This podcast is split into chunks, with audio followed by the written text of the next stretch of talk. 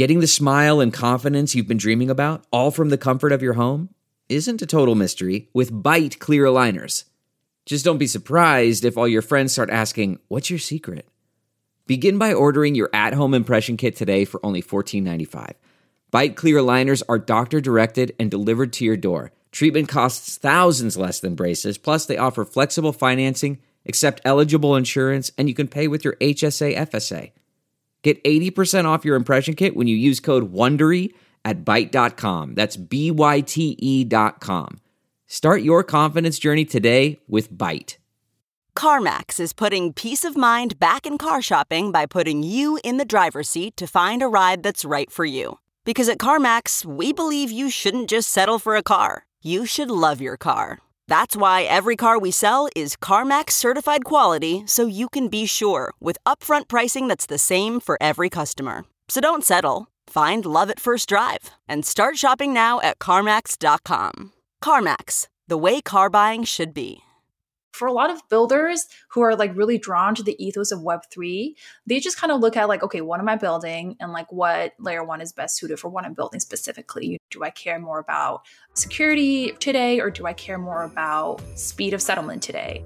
It is a little bit less of a ideological debate. I feel like sometimes I'm such a crypto boomer in the space where I'm like, oh, back in my day, like we used to debate about this and that, and like, haha, it wasn't even called DeFi, and like no one cares. You know, they're just like, okay, that doesn't have anything to do with what I want to build.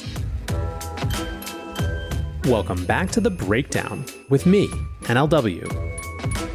It's a daily podcast on macro, Bitcoin, and the big picture power shifts remaking our world.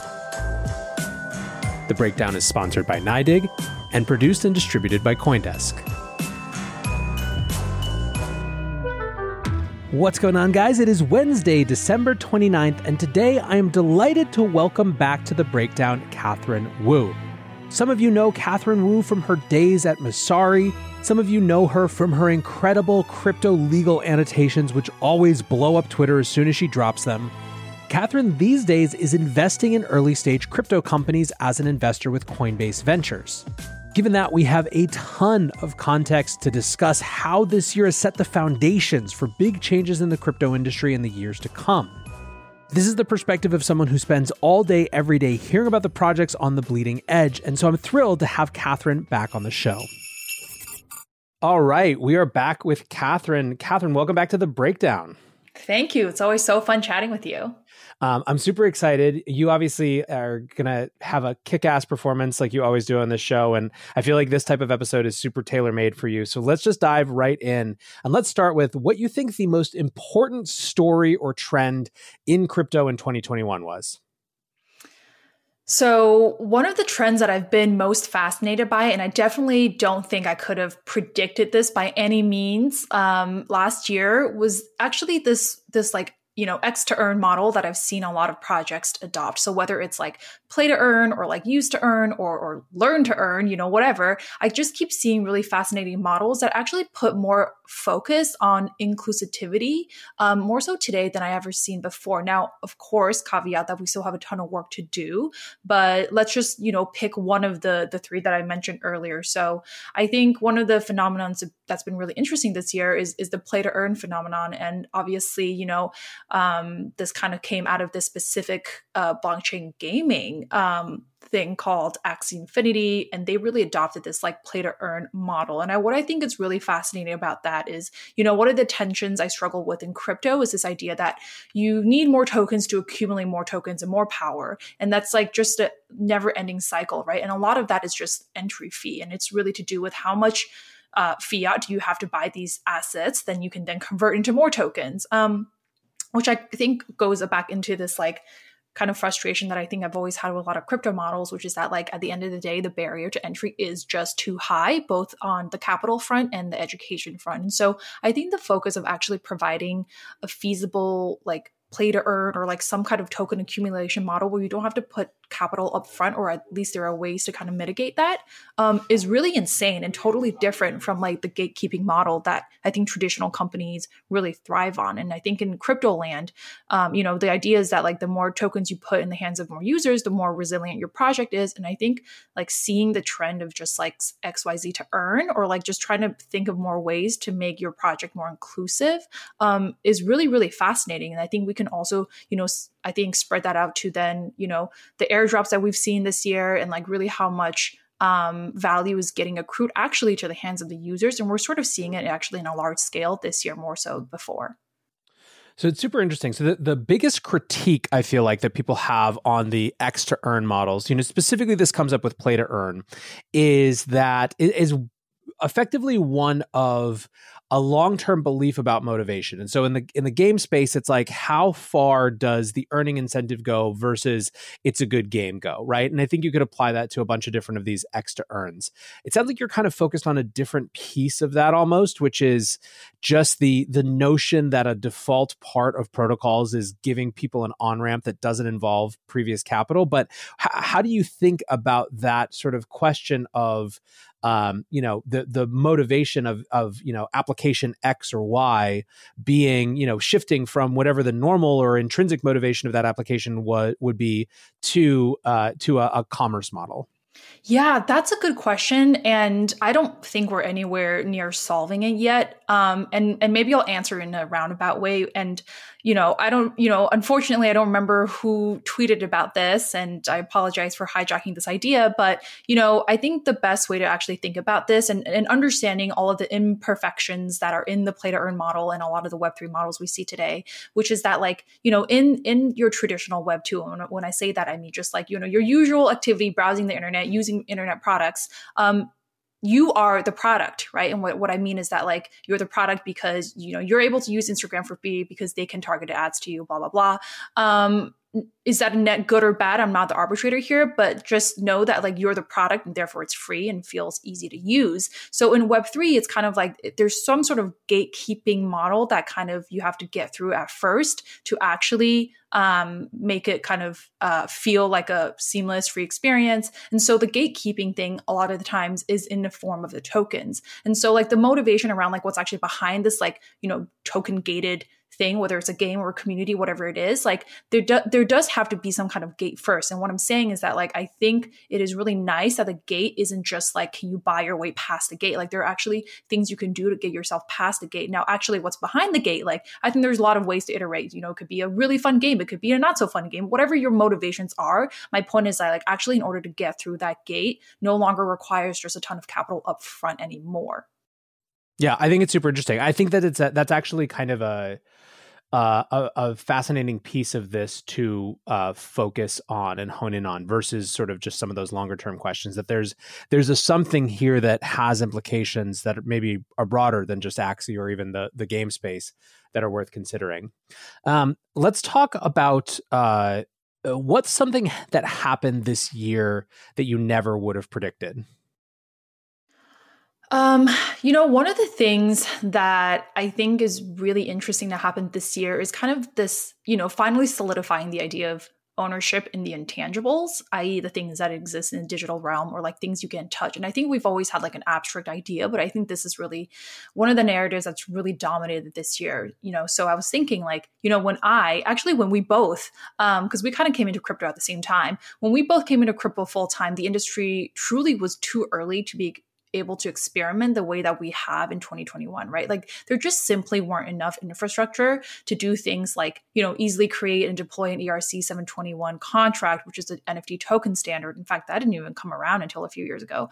Um, or to cast governance votes by the way of, you know, voting on chain, um, or at least there was no user friendly way to do so. So the industry back then wasn't really mature enough to support all of this like new innovation that we're seeing today. But, you know, of course, I think it was also because of that, you know, particularly in the post ICO boom, there was like this really depressing bear cycle.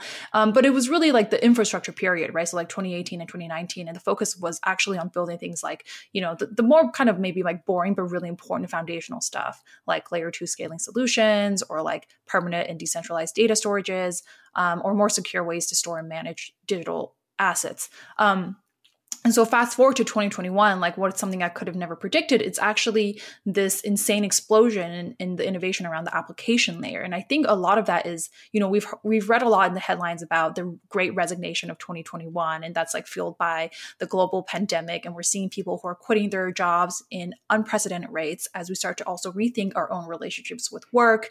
And the, the mass sort of stay at home time has also forced us to also re-examine our relationships with the things that we create and own. So um, um, I think in hindsight, looking back this year, I think it's really this realization that kind of brought us all online to look for these outlets, whether it's creative or it's financial, or it's looking for a sense of belonging, all to pursue online. And that's paired with, right, the growth of the underlying crypto infrastructure layer. And all of a sudden it becomes possible to actually create and explore application layers within crypto. Um, and I think like there's so many factors, both kind of like within crypto and also like global macro wise, that has led to this movement and this explosion of the app layer that I don't even think I foresaw, you know, going into this year. I think that's interesting. I mean, not to put words in your mouth, uh, but I I wonder to what extent uh, is is a way to rephrase that, I guess, that this is the year that it was plausible for this sort of rebranding of crypto to Web3 because there was a sufficient, like Web3 actually being the application layer that's crypto powered, but is its own thing.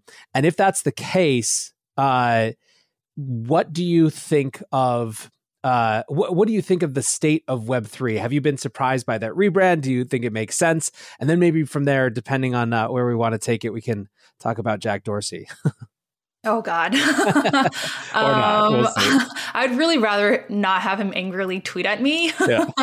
um, but I, you know, I think Web three, you know, like Web three started off as like just a meme, and then it got adopted by like a couple different like layer one protocols, and I think like you know it kind of makes sense this year because I think Web three what it really it's just an umbrella term for for everything in crypto right? It's like a really easy term to talk about like both cryptocurrencies. So like maybe you know when we think about uh, digital gold or like stable coins like cur- like cryptocurrencies it also encapsulates like um, the hardware stuff nft defi metaverse like governance tokens. It's just a catch-all term for like all things crypto. And i think maybe crypto uh I, yeah, I, I, think it's just I don't know how it came about. I mean, all things in crypto just come so organically. Like, who started the GM Good Morning thing? I have no idea. Like, why is everybody saying WAGMI? Like, I read a fundraising announcement yesterday that was like, we're announcing our Series C WAGMI round, and I was like, why is this making its way through mainstream? I, I have no idea. but I think Web three has become more so this movement of ownership, of re-examining our relationship with the things we own that maybe you can't touch, and our relationship with work. I think it's just that really an amazing catch all term for both crypto ideology and also crypto innovations. NYDIG sponsors this podcast, and they're helping CFOs, traders, and risk managers safely and securely integrate Bitcoin into their operations. Learn more about what NYDIG does and how they do it at NYDIG.com slash NLW. That's N-Y-D-I-G dot com slash NLW. Where do you think Bitcoin fits in all this? And obviously, you've been in this space for a really long time. You've seen the ins and outs. You, like me, have never been particularly keen on the um, the sort of existential battles between different communities. But you know, obviously, this has been a significant year for Bitcoin as well. Do you see it as evolving in some way that is separate from the rest of Web three, or is it still kind of part of the same space? Um, I think there are probably like two ways to look at it. I mean, number one is, you know, Bitcoin, I think, will always be king in that like it's always going to be like digital gold. It's always going to be, I think, at this point, like hard asset. Um, and and part of it was that like Bitcoin was never invented to do all this like smart contract computing platform stuff. And and if you really want to stretch it, like a lot of people argue that like technically Bitcoin is the first version of real DeFi, um, in that it's a whole financial system you can opt out of and kind of participate in that's like non-sovereign backed you know, and I don't think Bitcoin will ever, ever lose that. And in fact, I think over the years, it's it's only gotten stronger as as an alternative asset, a non-sovereign asset. I think all the stuff that we're seeing that's like exciting and like application layer focus, it's kind of because they're built on top of base layers that are kind of optimized to get built on top of. So it really is comparing apples to oranges. And the progress we're seeing in just Bitcoin adoption is insane. You know, like having whole countries adopt them as legal sovereign currencies is crazy. Um, having companies buy them on Treasury is insane. So I, I don't think it's like one or the other. And it definitely is a world where we can have both Bitcoin and all the various innovations exist at the same time. I guess building on that question, how do you think about the emergence of layer one alternatives uh, to Ethereum or just projects that are specifically designed to be built upon, as you said, and are making perhaps different trade offs around things like decentralization than their peers or competitors? How has this year shifted the way that you view the landscape of protocols that want to be built on top of and what the future looks like? Yeah, the the everlasting layer one debate. um, you know what's really interesting is again with the explosion of you know NFTs and DAOs and kind of things that I think are more easy to grasp. Um, we've had a lot of newcomers in the space, and at the end of the day, you know the people who are coming into crypto to build in 2021 like they don't really care about these like tired layer one debates that's the honest truth. Like for a lot of builders who are like really drawn to the ethos of Web3, they just kind of look at like, okay, what am I building? And like what layer one is best suited for what I'm building specifically. Do I care more about security today or do I care more about speed of settlement today? It is a little bit less of a ideological debate. I feel like sometimes I'm such a crypto boomer in the space where I'm like, uh, back in my day, like we used to debate about this and that, and like, haha, it wasn't even called DeFi, and like no one cares. You know, they're just like, okay, that doesn't have anything to do with what I want to build. And you know, entrepreneurs today have more options than ever before when they do want to build um, a, a a kind of you know web3 company or an application on whatever base layer you know they really just have to think about what's right for them and, and choose from there and i think you know it goes back to what i was saying earlier about um, the growth that we've seen in just you know building hardcore infrastructure for the past couple years and what that's led to um, today in terms of options to even build within crypto.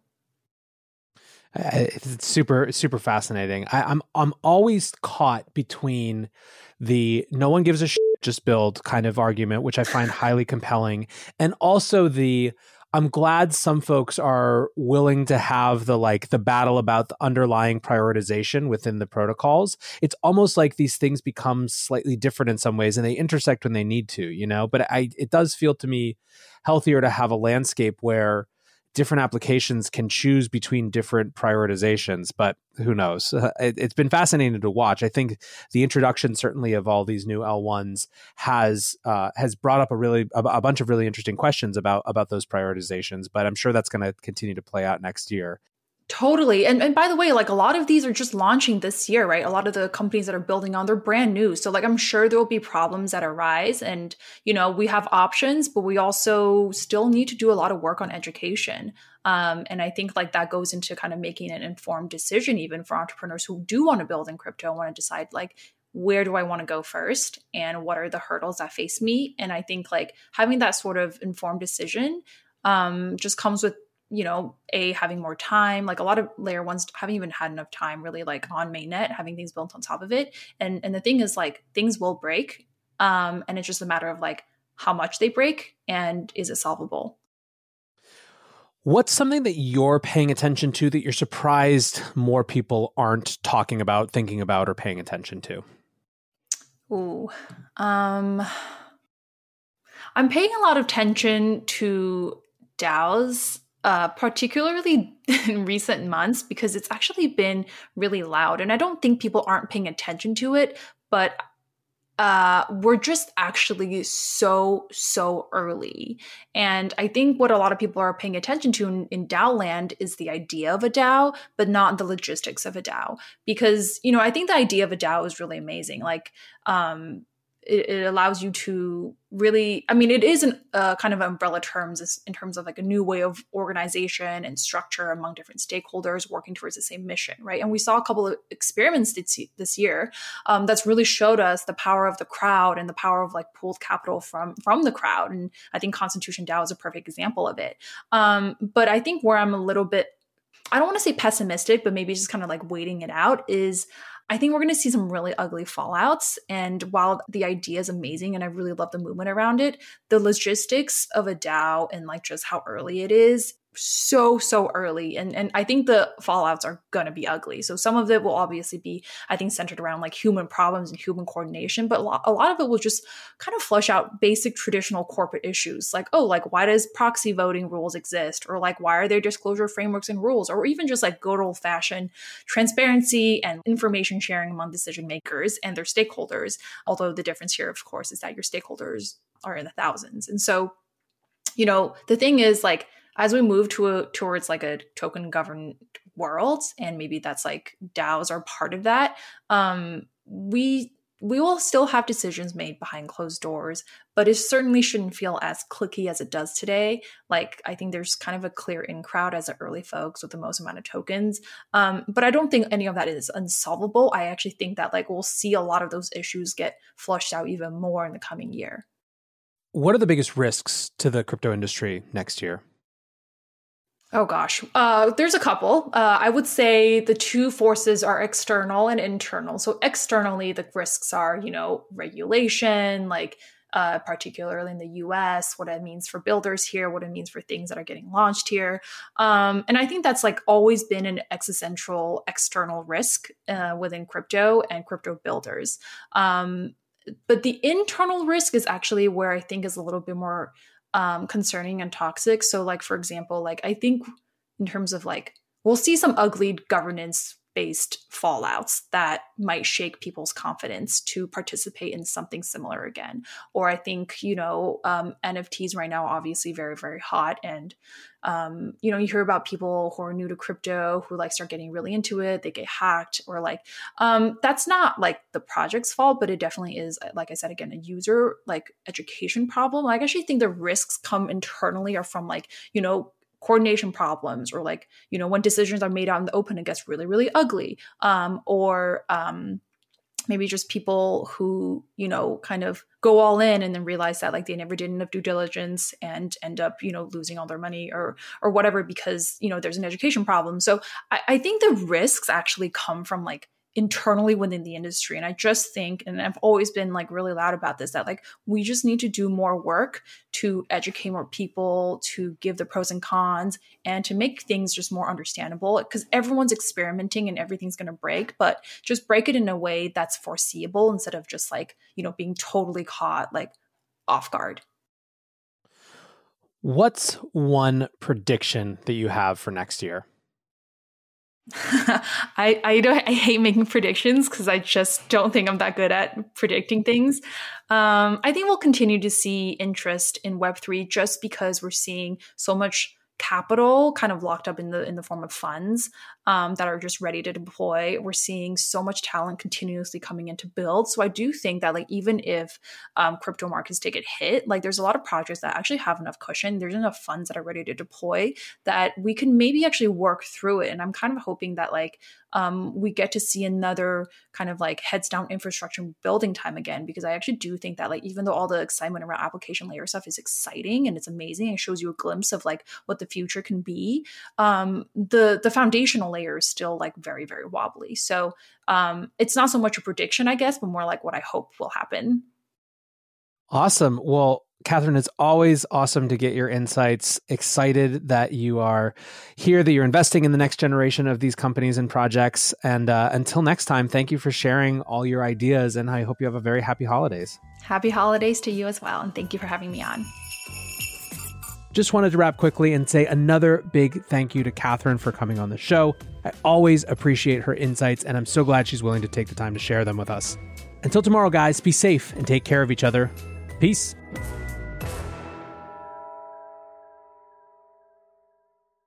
Look around. You can find cars like these on AutoTrader. New cars, used cars, electric cars, maybe even flying cars. Okay, no flying cars, but as soon as they get invented, they'll be on Auto Trader. Just you wait. Auto Trader. With Chime Secure Credit Card, you can start improving your credit scores with everyday purchases and regular on-time payments. Get started at Chime.com slash build. The Chime Credit Builder Visa Credit Card is issued by the Bancorp Bank N.A. or Stride Bank N.A. members FDIC. Results may vary. See Chime.com for details. Terms and conditions apply. Go to Chime.com slash disclosures for details.